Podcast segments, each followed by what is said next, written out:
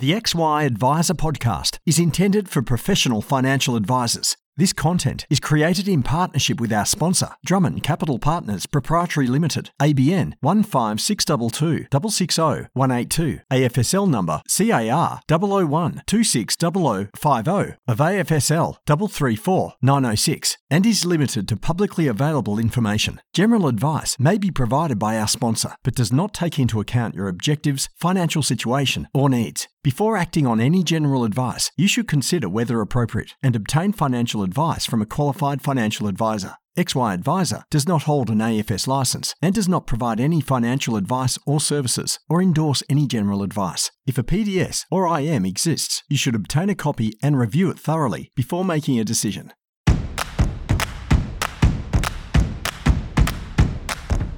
Welcome to the XY Advisor Podcast, a global community of financial advisors sharing and learning with one another to drive the positive evolution of financial advice. To get involved, go to xyadvisor.com or simply download the XY Advisor app.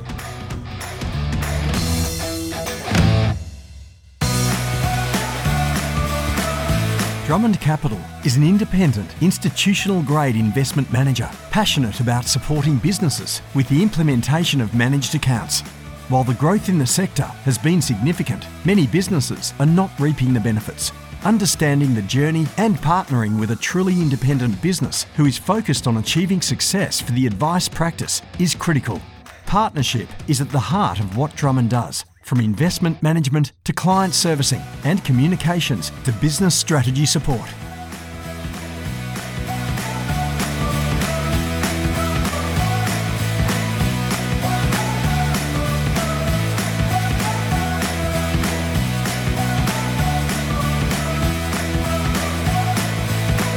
Hello and welcome to this topic series where we're talking about the 12 steps to implementing managed accounts into an advice business. My name is Fraser Jack, and in this episode, number three of four, we cover steps seven, eight, and nine in the change management process. In step seven, we think about the perceptions around letting go of control, which is a big thing for a lot of advisors. And in step eight, we look at what you may want to look for in an investment partner. In step nine, we think about the stakeholder engagement and change management, making sure that we bring everybody along for the journey. There is so much to cover in these three topics, so sit back, relax, and think about what we're talking about in this episode. Simone, thanks for joining us again. We're at step seven where we're looking at the concept of uh, the perception of letting go of control, as in letting go of control of the investment management. Now, for you, for you guys on your journey from our conversations prior, th- that was something that you did or you wanted to do a long time ago because you had very good reasons. Yes. Yep. Definitely that was important to us from the outset that advisors focus on their strengths, which we believe is in uncovering client goals and putting in place the strategies to help them achieve those, that advisors focus on that and that we outsource the other parts of the advice process. And, and that, that goes for investment management to para planning to our basic administration is all outsourced, allowing advisors to focus on what they do best. Yep. Now, now with your journey coming out of obviously we sort of mentioned it uh, earlier on, but it's a matter of the advisors weren't choosing the investments, and that was something that was they were sort of told was something that was a big part of what they did, but they didn't necessarily want to. No, no, they didn't. They didn't want to, and they also didn't uh, want to, or they weren't supported in terms of them keeping up with that. So it was very much a, a setup um, structure, and then the ongoing advice piece was left sort of hanging. So um, in terms of the advisor built portfolios, there's a lot of ongoing maintenance and paperwork and records of advice, etc., that go into that. And the advisors aren't necessarily skilled or have this had the support to deliver on that for the client, and then re- resulting in really inefficient outcomes for clients. Yep. So, what does that do for the advisor's mindset then when they're allowed to then uh, let that go and then um, move into the world of you know communication and ongoing relationship? Yeah, it, it's it's quite freeing. Uh, the advisor, our advisors feel that they have a deeper relationships with their clients now than ever before because, in fact, they have more engagement points with the client. So this has also come to light during COVID in terms of the amount of online meetings that we have with clients, and we will definitely be taking that forward into the new normal, you know, when we all go back to the, to the normal world because it's enhancing the client relationship rather than detracting from it, which was our first, you know, a gut reaction is, oh, we can't, we can't do this because it's, it's going to be seen to be detracting. So it's certainly added to it. Yep, and to talk to talk us through that. You mentioned the COVID time. Mm. Um, talk us through that moment uh, when we when we sort of hit 2020 and and markets dived and then jumped and went all over the show and nobody could work mm. out uh, you know exactly where it was going to be in any particular day. Um, talk us through that relationship that the, your advisors then had with their clients. Yeah, so that was um, obviously everyone had, had challenges at that point, and that was right at the same time where we were um, obtaining our own AFSL. So it was certainly a lot going on.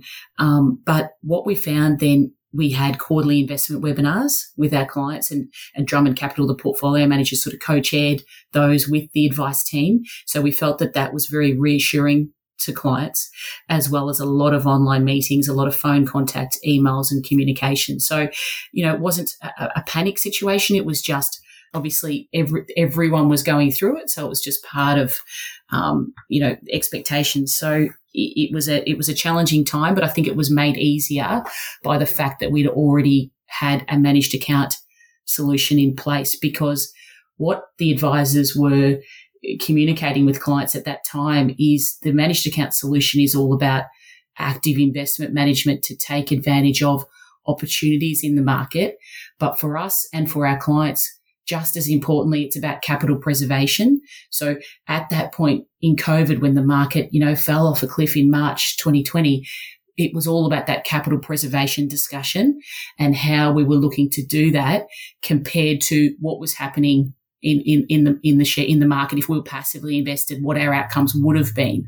So I think clients felt protected through that time. But it was necessary to ramp up the communication and we did that through the webinars and the online meetings. Welcome back, Dave. Thank you. Uh, now we are talking about the perception of letting go. Now I mentioned the word perception there because because often people believe that uh, this is a thing where you're you might have spoken to your clients previously about you know the, your ability to find a, a good investment, um, and then all of a sudden you're talking about outsourcing that or using somebody else that might be you know better than you at doing it. Um, you, there is a bit, a bit of a perception that you're losing control in the situation. You're losing control of the investments. What are your thoughts? Yeah, look, it's a good one. Uh, look, to be clear, we never sort of positioned ourselves too much in that space, but I can understand where people uh, would come from, uh, especially if they've built their practice over many decades and that's always been their value proposition.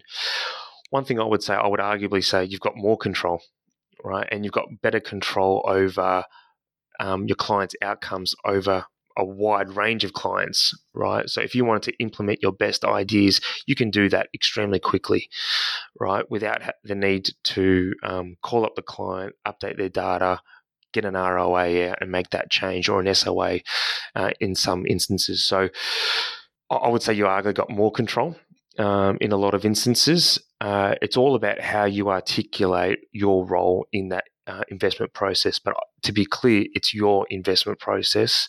Um, you uh, do call the shots. You're just bringing in the best people possible to implement um, your process. Yeah. So control in the decision making process is is one thing, but I guess control in the uh, the the process of how much you can charge and, and how much profit and what efficiencies you add to your business is also something that comes in to a bit more of a control. Exactly. So um, on the fee point, I know we kind of touched on it before. Um, obviously, your portfolios can be as high or as low as you wish. So you've got that that tailoring there. Um, but in terms of the advice fees um, that we would charge, the efficiencies that obviously uh, it creates, our pricing methodology can be more around what we actually deliver uh, to the client from an advice perspective. Obviously, there, there could be a component um, regarding investments, but you're starting to have more conversations around the strategic piece and where we can really add value there. Melanie, welcome back to this uh, step in the process of change management process that we're talking about when people put managed accounts into their business. Uh, you've probably seen this a lot and had a lot of conversations with people around the concept of, um, you know, possibly losing control or the feeling of control. Who's in control now? Do, am I losing control? Talk to me about what uh, conversations you've had around this topic. Absolutely. I mean, and if you're looking at control, because I pick and control all the portfolios, introducing professional management or a managed account, yes, you are going to be losing that control. Um, I think the question then is, is that control you want to have? I mean, I think that's probably the more relevant question. If that is control that you want to have and you're really comfortable with that and you believe that and, you know, you've got your why for that, then that is a belief that you've got to work into the portfolios. Yeah, as you say that, I'm thinking of the words, you know, you always try and control what you can control and, and then realize what you can't control. And maybe that's a, there is a certain thing in there around, you know, you can't control how markets behave. Uh, and, and to be fair, doing, doing justice when your everyday job is looking and, and speaking and, and spending your time with your clients um, and controlling all the things around the client behaviors and, and controlling that relationship. Maybe that uh, maybe it's not yeah. something you do want to control. Yeah, I mean it's incredibly complex. A client's affairs are incredibly complex, and do you want to be an investment specialist or do you want to be an advisor? I'd, I'd challenge that you don't can't be both. Yep. Yeah, and one of the things I guess that you is within your control or should be is the efficiency and you know the efficiency of the business, you know the profitability of the business, all these sorts of things. Yeah, and the, and your governance over who you're bringing in to help manage the clients. You know, you you have to do a whole bunch of work and continued work when you adopt a managed account to make sure you're comfortable and happy with the performance of these portfolios and the management of them. So it's not that you outsource it and, you know, kind of wipe your hands here you have the governance role of all this. Yeah. And when you say governance, you're talking about, you know, obviously if, if somebody's not performing, then yep. you have the control to say, okay, uh, we need to try somebody else. Yeah, you've got the oversight of picking the managers and the consistent and ongoing performance management of these. And then, you know, you might get to a point where you want to change managers as well.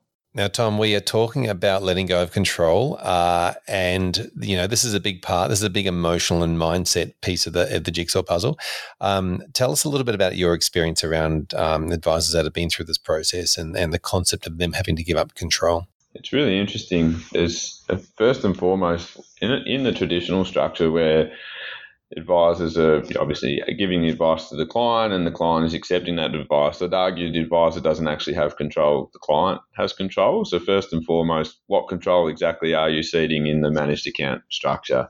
Because really, if your decision is around recommending a product or a service or a solution, in the same way you are recommending an individual managed fund, you are now recommending an individual portfolio or a holistic portfolio, if that makes sense. So the control element is still ultimately really the same. The advisor is recommending a solution for a client, and the client is accepting of that. It's just now within that structure there is some more, there is more discretion than there was before, and but it's not it's not really dissimilar to a fund manager who selects stocks. You are choosing an Australian equity manager to go and pick you know the best combination of, of Australian shares within the market. It's the same way as you're choosing an investment manager to pull together the best group of managed funds within a multi-asset portfolio. And so I, I really don't think it's that different. It's just a perception that one element which the advisor may have been involved with, i.e., fund selection, they're no longer um, explicitly involved with. Now, we sort of touched on this earlier around the communication of this to the client um, uh, and the the the buy to to the advisor buying into the process and then being able to communicate that concept of control to the client. Uh, tell us about what how how you would do that with a client if you were um, transitioning from. Um, let's say you you had a process in place, the client bought into your previous uh, way you did things, and now you're changing it. Yeah, we spend a lot of time with our clients working through their sort of um, client proposition, value proposition, and the way in which they present the service. We think that that's you know it's really important part of the journey to empower the advisors to have those conversations.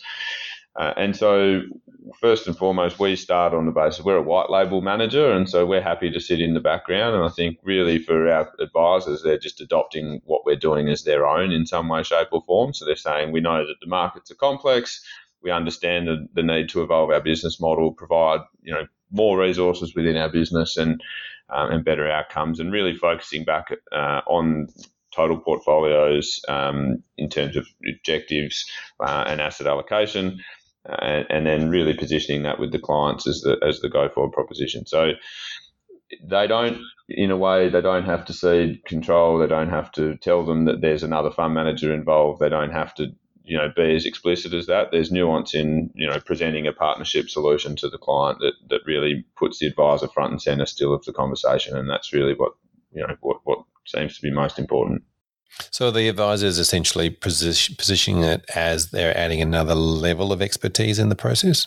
That's right. I think post COVID, it's it, that conversation's become a lot easier. So you had the fastest bear market in history, followed by the fastest bull market in history, and so I think most clients understand that you know investment markets, the, the world is becoming more complex, and, and it's uh, much harder really to deliver you know good risk adjusted returns, to manage the complexity, uh, and so the need to bring in specialist resources to their business to help them with the investment process, um, you know, it should be expected. Uh, and that's really what the conversation's all about is they're going, we've gone from trying to do this ourselves to now having an extended investment team, um, you know, which in, in for our clients is, you know, the seven investment team within our business is now the seven person investment team within their business and really showing as an extension of their existing resources, which is powerful um, for the client. So it sounds like, Tom, there's a lot of different, when it comes to control, there's a lot of different um, aspects to it. How, I guess if you were to sum up this section, how would you put it? Just that I think all of our clients through observation have started out wanting to retain control.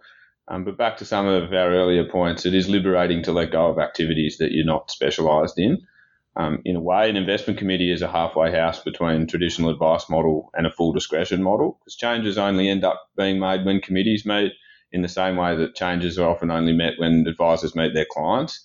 Uh, by letting go, um, the accountability performance for performance and indeed the service delivery uh, is laid with that investment partner. And, and our clients in the end say through deeper, you know, through the service and through, you know, better reporting and insights that they're actually having deeper, richer conversations with their clients despite, you know, letting go of the ultimate decision. And so you encourage, you know, when you're seeking service providers to really understand, you know, the full service and reporting support that they can provide you because it's one of the, the big upsides from, from going down the managed account path. Thanks, Simone. We're in step eight at the moment where we're talking about uh, what do you want from an investment partner? Now, this is obviously from a business decision, from an advisor, you know, point of view, and also as an as an RM. You know, you, there's also obviously lots of different hats that you wear.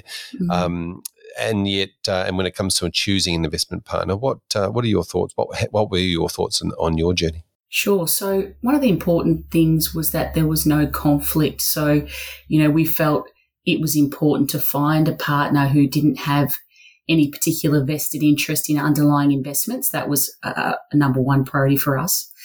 And from there, it was about the alignment of philosophy. So, do they believe in strategic asset allocation as being the most important factor of, of delivering client returns? Um, and from there, how do they execute on the tactical asset allocation underneath that? So, have they got the right resources? Have they got a team around them that can deliver on that? Um, how do they go about executing it? And, and do we have confidence, confidence in that? So, we looked at a number of partners you know, and, and ended up um, landing on Drummond Capital. So, so there was a, all of those. They were the main criteria that we looked at to start with. Yeah, and uh, so to tell us, talk us through that process. You know, you mentioned a lot of partners. Um, what did you do then? Do you practically went and interviewed them, or you? How did you? How did you do the do the research? I guess. Yes, well, a lot of it was online because it was during COVID. So most of it was online. In fact, we only met them face to face, you know, a year after we'd actually um, gone ahead with the, the whole project. So that was interesting. But similar to the client experience, it allowed us to have more communication with them than probably uh, in a face to face world. So, you know, we, we submitted our requirements and then they came back to us with a list of list of answers and a list of reasons why there were synergies. And then it was from there, it was a process of, you know, the four of us really sitting around and, and um, thrashing out how, what we wanted and what they were able to deliver, whether that matched or not, uh, whether we were sort of meeting each other where we both were um, and, and how we needed to see that relationship unfold. So yeah, it was it was quite a process. It probably took us about six months to to work through. Yep. And and how many different um, businesses did you did you interview or partners did you interview? There were four in total, but we, we started with you know a list of six to eight, and we we relied on our uh, personal networks as well in terms of what other advice businesses were doing, who was doing it well, um, you know, finding out that sort of on the ground information, and then shortlisting it through that process we had support as well from platforms. So most of our um, managed accounts are on BT Panorama, and we did have support from our business development manager um, at BT to help us um, through that that that due diligence process. Dave, welcome back. We are at step eight of the change management process, and this one is really just understanding um, what what are some of the non-negotiables, what are some of the decisions um, around what you want when you come to choosing a, a partner. Um, talk us through your process and what for you was a non-negotiable. For us, a non-negotiable was they needed to um, understand us and, and be aligned uh, to us. We, we, touched on it earlier, but it was that accountability. We wanted to feel that our investment team um, was accountable to us and, and, were capable of actually delivering um, for our clients. So, uh, you know, someone where they might have been larger. Uh, um, probably wasn't quite suited to us um, because there was uh, that sense that you know there was a new analyst, a, a new portfolio manager, a new person coming in and out all the time. Um, we wanted uh, to partner with someone that was really aligned um, to our business. Yep. That was sort of a, a, non-negotiable for us, and we just felt the integration into our business uh, and making it part of our investment process all the more easier. Yeah. What, was there anything that you wanted to avoid or, or, or stay away from or didn't want in the, in the process? Yeah, we, we didn't want to just replicate something that everyone else had. Uh, and that was kind of um, keeping in mind we wanted to create an edge for our business. Um, so we did want something that was tailored to our clients and our demographic and someone that could actually roll that out. Um, so we didn't want something that was just off the shelf. Otherwise, you may as well just engage in that product directly. Um, so that was a, a key thing for us. Yeah.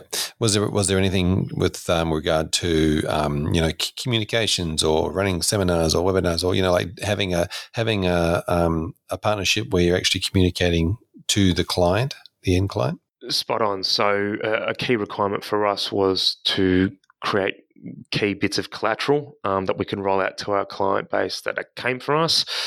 I think most would do that these days. Um, uh, at the time, there probably wasn't a lot, but I think a lot of consultants these days are quite good with the level of collateral that they're providing. But at the time, for us, that was a really important thing um, because we weren't providing too much of it. N- nothing that was that meaningful uh, at the time. So that our business has completely changed um, in that regard. Yep.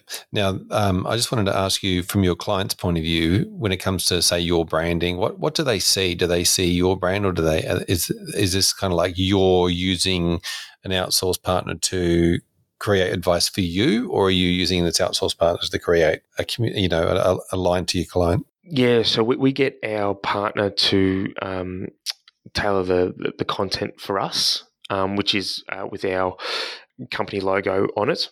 But we do make it clear it is in partnership with our consultants, but it does come from our business. So, got all the appropriate disclaimers and uh, communication in there around that. Um, but we felt it was important that it was coming from our business to our clients. And when you and when you went through that process of interviewing and you know choosing who you're going to end up with, t- t- take us through that process. Was there a lot of backwards and forth and and interviewing one off against another, or was it sort of a fairly quick process when you met the right one? It, it, was look. It, it, did take time. I wish I kept a diary at the time, um, just to go through that process. However, when we did feel like we we've landed on the right um, individuals, um, that was a relatively quick process. Still, a lot of you had to build everything, right? Um, so we built everything from sort of scratch at the time. So there was a lot of things that we had to um, create a whole range of things kind of sold it for us, but um, they were extremely transparent. Like we went into their trading desk, looked at their software, looked at what they were doing, and it just highlighted how much an individual advisor just simply can't do this. Um, the amount of money they spend on tech, um, getting the right data, getting the right inputs, meeting the right people, um, that just highlighted to us that was a full time thing in itself, and they literally lifted the the bonnet on all of it and, showed us exactly what they were doing, and that gave us great comfort. Mel, thanks so much for joining me again. We're at step eight in the change management process, and this is really around you know you know looking for partners, understanding um, alignment, trying to work out what you want and, and and what to start looking for. Now, it's obviously a difficult thing. People be, be, go through this all the time. You don't know what you don't know sometimes. Uh, agree, and it's really hard to define what you want for an investment partner if you have no idea. And I think this step does stop a lot of people as well um, I really encourage you to reach out and ask an investment partner, how do you service clients? What services do you offer? Um, but some of the key things as well, you know, in that they'll have to explain to you their investment philosophy, how they communicate with you, how the portfolios are run, how are fees charged? I mean, does the client pay for this? Are you going to be paying for this? Do they sit on their your investment committee? How does it all work? So I think I'd really encourage people to be brave enough to just ask partners what the kinds of services that they offer. Um, key areas are around investment philosophy, level of involvement, communications, fees. It's also, I think, important to look at and being transparent with your investment partners and in this process, what your portfolios currently look like now be clear about the different dynamics in your business as well um, and where you want them to kind of be because you might have big CGT positions that you need to consider in this. You know, you might have one of your partners in your firms who really wants to stay involved and continue to pick funds in this process. And you might have an investment partner who, you know, as being paid for an investment partner, won't want that kind of step with having to convince you to do so while they're trying to pick a portfolio. So they're some of the key questions that I think you can think about. Um, but if you don't remember that and you're not clear on all that, also just asking the investment partners that you're thinking about what kind of services will they offer and how do they work? Yeah, it's it's kind of like um, as you as you say that it's uh, I'm thinking of the concept that it's not it's you're not just picking a brand you're actually trying to work out it's a relationship right you're trying to work out how they're going to work with you and how you're going to work with them in in a productive way that's that's just that it's like how are we going to have this relationship together where we're both um, you know know what each other's going to be doing and know what the, yeah. each other's values are and understanding and and that thing that you mentioned that knowing where your existing portfolios sit now is pretty important. And yeah it's it's often the simple questions that are the most meaningful here. Don't overcook it. I mean it's just who does what when. Who's communicating with who when? How how do you get paid? How does this all work uh, and and I guess uh, a lot of partners also have been through this process that we've been through in the last few steps around um, talking to clients and overcoming and, and those sorts of things. And I guess you you you know you you'll be asking them to help you with some of that yes. stuff. Yes, this is not all on you. I'd be my key, you know, my last role and the teams that sat in that, we were solely set up just to help firms through this process. You know, there's a all of the providers and the stakeholders in this are very invested in helping you through it. So don't waste that resource. Reach out, make sure you're asking, get them to take you through the process. And another tip is it is important to have investment partners who can articulate their value proposition and can explain it all to you. So if you're sitting there a bit bamboozled with what's going on, that's probably a sign as well. And, and would there be different investment partners for, say, different demographics of clients or different um, types of types of clients? Or I mean, it's very easy to, to look at the practice and the investment partner, but you know, taking their clients into into consideration. Most investment partners, in my experience, can make nearly any style of portfolio. I mean, some might cut it right down for some small, real retail very baby accumulator clients. Um, but usually an investment partner will be able to cater to the entire spectrum of your clients um, the number of portfolios that you'll end up making will depend on what your client base is. So being transparent with what your client base looks like. Um, you know, I've got this many clients in this segment. You might not have a portfolio for every single one. And, you know, you might also have your ultra high net wealth so that you end up with a managed account just for the core and you end up managing, you know, a, a satellite, I guess, for lack of a better term, in, in some other investments. But traditionally the key things that you'll need to land on is the investment philosophy, you know, active, passive. Another key thing is how much involvement the investment partner will not let you have, but be comfortable in that relationship with you being there. Because some will be really comfortable with quite a collaborative approach and they'll bring to you their best ideas and sit around and, you know, discuss. And then if you can kind of take it or leave it, where others, you know, that's not part of how they work and part of their philosophy. You know, if you're paying for their services and their advice, they don't want portfolios that have been skewed. Yeah, yeah, it's interesting, isn't it? Because I think um, uh, as as as you say that, I'm thinking to myself, the advisor sitting in the middle of the sandwich, going, um, "I want to be, I want the investment um, team to make me look good, um, as well as them look good," um, and so, and then, to, and, and but but definitely would be thinking about this from the client lens to say, what's the client going to be thinking in this point? Um, how are they going to see me, and how are they going to see my relationship with the investment partner? And on, on reflection, even just mentioning that point, the firms that I've had that wanted more investment control initially um, haven't ever ended up there. And they've, you know, I guess relinquished all said control or just let the managers do what the managers need to do. It's been probably part more of the change process and the fears around letting go that have, they've wanted to keep that kind of little door open that they can make decisions. Yeah, that's interesting, isn't it? It's a, it's a process, a fair process. And all questions that an investment partner will be expecting. So ask them as well. Make sure you're being really transparent with them and asking them how they're making the decisions. How do you find out about it? Yeah, yeah, I'm sure. I'm sure they've had plenty of um, conversations in the past, and, and people have come up with ideas, and they'll be able to relate that conversation. Absolutely. Tom, thanks for joining us again. In this particular step, step eight, we're looking at, uh, well, we're chatting about the concept of what to look for or what do you want from an investment partner. Um, I guess this, this uh, you know, this this depends on the person and, and what they're after. But tell us about what you're seeing with regards to what advisors are looking for. Thanks, Fraser. Look, there's lots of different choices out there. It seems every day there's a new asset consultant or investment manager that's coming into the space to provide solutions.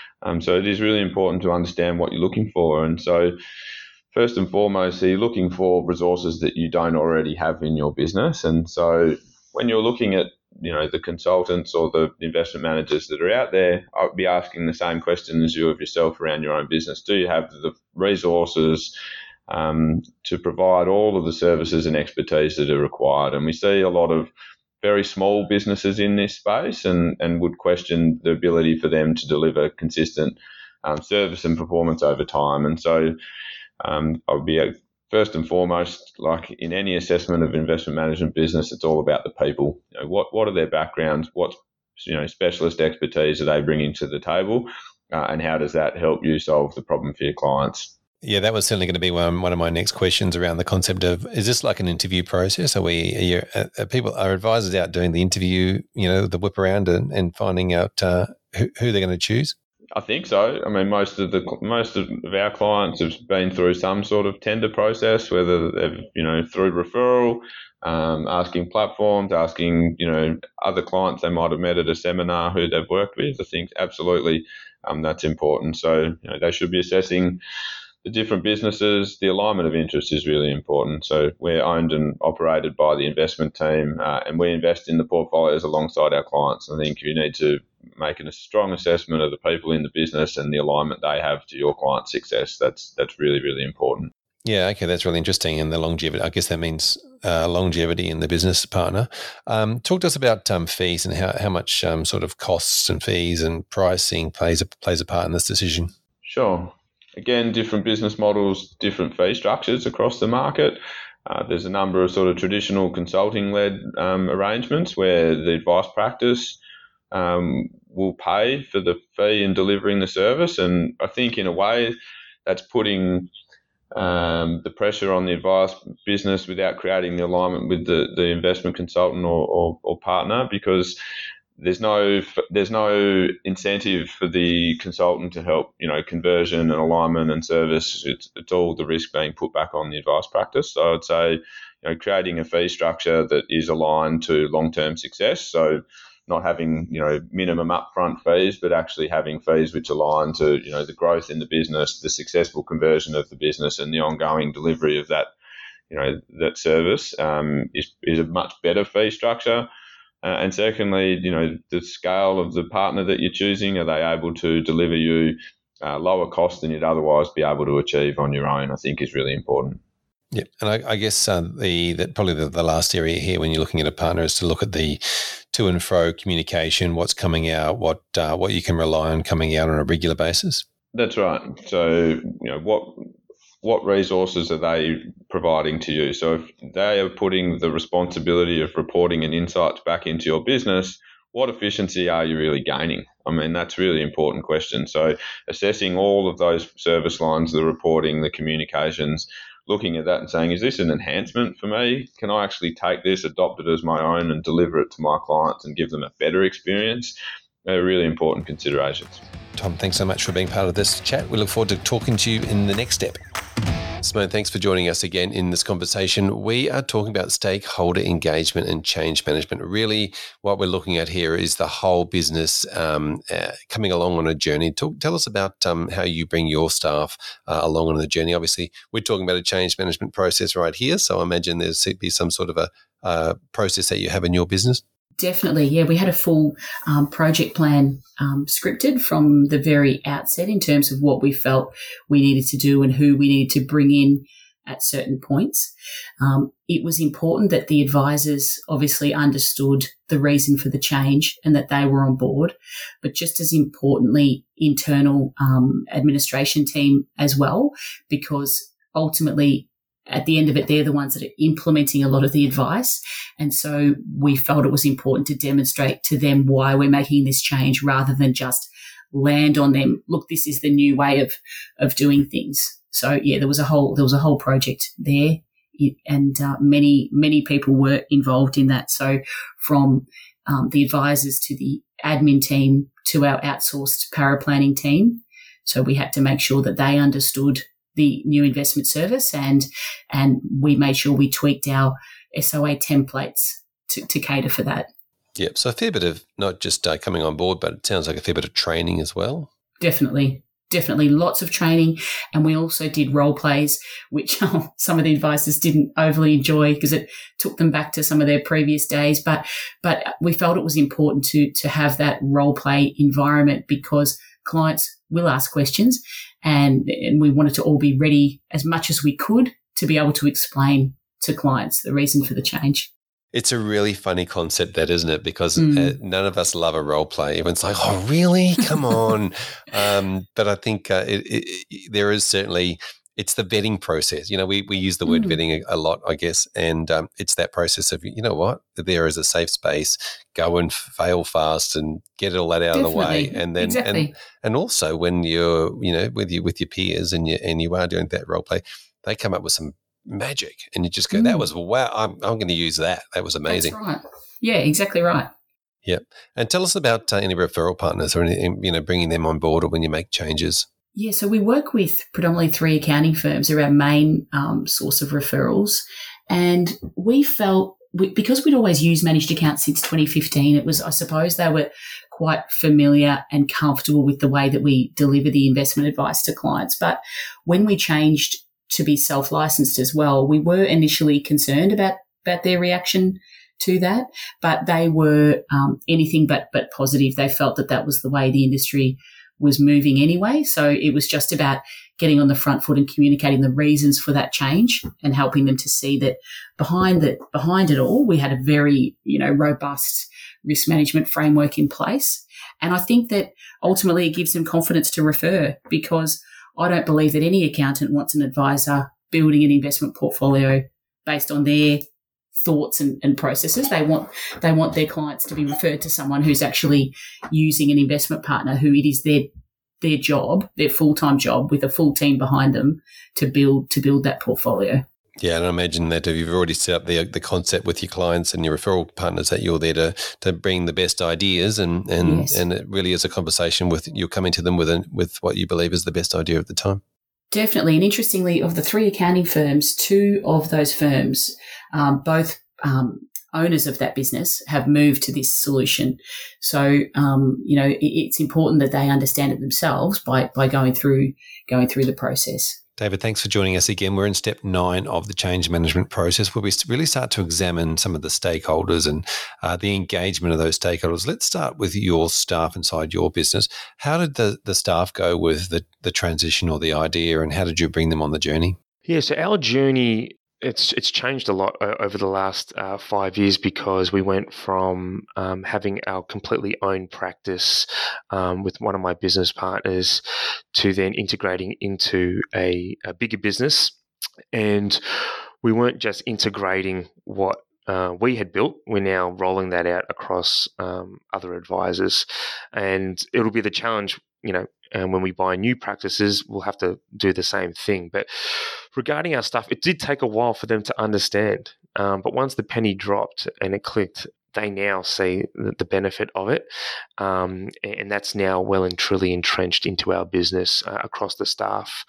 Um, that's not just advisors, that's also the support staff as well. So, para planners, admin staff, client service officers, uh, they are fully aware of what we're doing and why we're doing it um, and the steps in that process. Our third parties, in terms of our asset consultants and uh, MDA licensee, we're very good at helping them train um, and trying to allow them to understand um, why we're doing things. And you know, sometimes another voice always helps. You know, I'm telling them that this is what the best direction for the business, but to hear others and other peers um, speak so highly about it really did help um, resonate with our clients or our staff, I should say. Yeah, it's interesting, isn't it? Because obviously, uh, you sort of feel like you know getting the staff on board, um, and and as you mentioned earlier, you know, having something that you can clearly articulate and some collateral around that, and be able to demonstrate why it's such an important thing Mm. Um, and your, your staff are a pretty honest um, point to start that conversation with, right? Because if, if, the staff don't get it, then the clients aren't going to get it and the referral partners aren't going to get it. Exactly. And that just highlighted to us, we didn't have our, we weren't articulating as well as we could be, right? So um, that just drove us to really drill into those conversations and what else do we need to communicate or provide to get uh, people to understand what we're doing. Yep. And how, how, have you gone with your referral partners? You're a multidisciplinary practice, so obviously there's starts with your with your business partners and the and the other um, streams of, of business that operate. Um, but what about external to that as well, with uh, having conversations with any other referrers? Yeah, I, I guess it's one of the things when you're a multidisciplinary practice it's hard to establish key referral partners uh, all the time. We obviously receive a lot of referrals. Our clients are our biggest advocates, right? Uh, I guess when you do provide a lot of service lines, I guess the concern with some practice would be is that we would then steal their client, I guess, in a sense, for lack of a better term. Um, that's obviously wouldn't uh, be the case, but um, I, I, guess we are well known within our respective niches and our demographic, and um, that's always generated the leads um, for our business. Yep.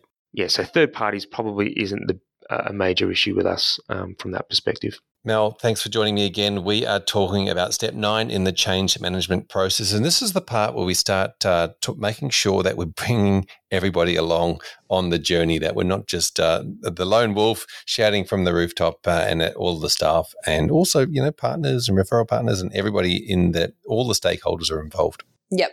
Tell us about you. Tell us about what you see in this space. I think that this can really make a change process and project work well if you really engage all your stakeholders. Um, and there's an incredible amount of information that the paraplanners hold, that the client support staff hold, um, just making decisions at a firm or director level that, yes, this is our strategy, we're going to go forward and conquer said managed accounts. It is as simple and as easy as having a few hours with the back ends back staff, the support staff, the paraplanners, you know, the people that are really familiar with all the processes and systems, bring them along on the journey, asking them how this would work, flushing out where they're going to have problems in this, because there are going to be things that you're going to need to address in this process. You know, you're not going to adopt a managed account and have it's not going to be complete smooth sailing the whole time. It's just not. But the way to minimize it is to bring forward any friction points and then you can start to mitigate it. So little things like you might have to include extra things in your SOA, or you might have to change your implementation checklist. You might have to, you know, get something ready for Xplan, recode something.